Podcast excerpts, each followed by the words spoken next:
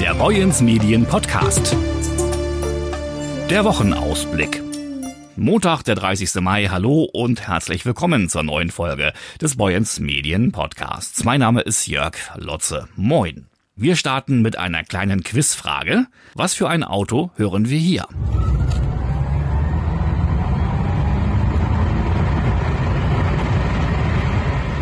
Na, das ist ein Porsche. Ein Porsche, fragen Sie? Die klingen doch ganz anders. Ja, viele. Dieses hier ist aber ein Elektro-Porsche.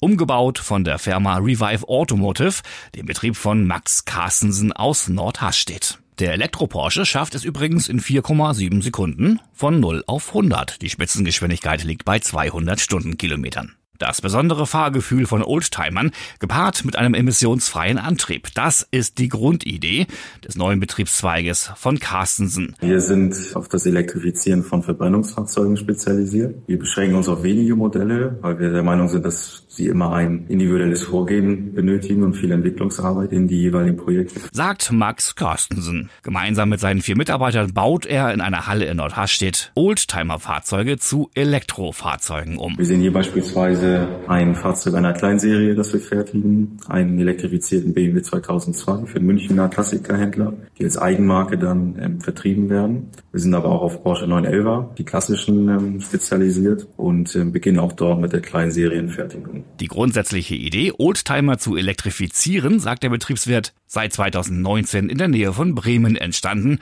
Während der Pandemie verlegte er den Firmensitz in seine Dithmarscher Heimat, zunächst nach Heide, seit März ist Revive Automotive in Nordhastedt ansässig. Neben dem sind wir als Entwicklungsdienstleister tätig in der Automobilbranche, aber auch in erneuerbaren Energien, im Batteriespeicherbereich und auch im Industrieanwendungsbereich und sind dort in den verschiedensten Projekten zu Hause. Was ist denn aktuell die größte Herausforderung, Max Carstensen? Die Lage am Beschaffungsmarkt, denn durch die verschiedenen Krisen sind bestimmte Lieferketten unterbrochen und man muss da als Unternehmer flexibel reagieren und umswitchen, Komponenten wechseln und das sehe ich als größte Herausforderung im Augenblick. Unsere Redakteurin Dana Müller berichtet morgen ausführlich über das Elektrifizieren von Oldtimern in Nordhastedt und auch schon heute online unter www.boyens-medien.de. Gemütlich draußen im Café sitzen, einen Cappuccino oder einen Cocktail genießen und dabei bestenfalls keine Störungen durch vorbeifahrende Autos. Ursprünglich sollte bereits 2021 ein Teil der Gastromeile Schumacherort in Heide für den Durchgangsverkehr gesperrt werden. Allerdings ist weiterhin Geduld gefragt. Es liegen private Einwendungen von Anlegern vor, sagt Inken Detlefsen, Fachdienstleiterin für den Bereich Bau und Planung bei der Stadt Heide. Und solange diese rechtlich nicht ausgeräumt sind, dürfen in der Gastromeile weiterhin Autos fahren. Mit dem Beginn des Sommers haben natürlich insbesondere die Gastronomen darauf gehofft, endlich mehr Gäste in einem möglichen Außenbereich zu empfangen. Nele Stenzel, Betreiberin der Reizbar und des Cafés Fruchtbar, hat dennoch in der vergangenen Woche ihre Außenterrasse geöffnet. Wir haben zwar noch keinen offiziellen Termin, wann die Sperrung für Autos kommen soll, aber durch die angebrachten Zäune kann ich trotzdem starten, sagt sie. Für Heides Bürgermeister Oliver Schmidt-Gutzat ist das Projekt im Schumacherort eine Herzensangelegenheit, verrät Inken Detlefsen. Trotzdem könne die Stadt aktuell keinen konkreten Termin nennen, zudem eine Sperrung möglich wäre. Die sogenannte Teileinziehung wurde jetzt noch einmal öffentlich gemacht, gibt es dagegen keine Einwände, könnte im besten Fall Ende Juni der Schumacherort autofrei sein.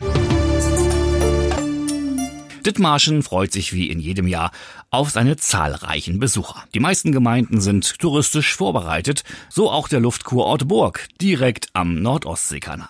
Unser Redakteur Tobias Kirchner hat mit Burgs Touristikfachfrau Marren von Osten gesprochen.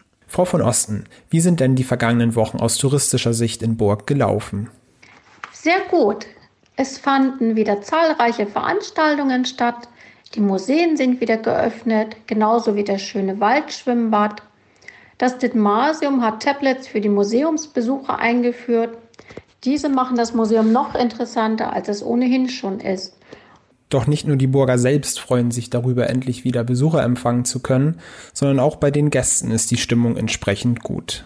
Die Gäste sind aufgeschlossen, erwartungsvoll und neugierig auf unsere schöne Region. Radfahren und Wandern ist wieder ein großes Thema. Nun lief das Urlaubsgeschäft seit Ostern also besonders gut. Aber die Saison hat ja erst gerade richtig angefangen. Der Sommer in der Region beginnt und in den nächsten Wochen und Monaten gibt es noch einiges für die Besucher in Burg zu entdecken. Viele geplante Veranstaltungen, zum Beispiel Lesungen, Ortsführungen, Fledermausführungen und vieles mehr. Es lohnt sich uns auch auf Instagram und Facebook zu folgen. So ist man stets gut informiert und erfährt immer wieder etwas Spannendes über unseren schönen Luftkurtburg. Wir freuen uns sehr über viele Besucher.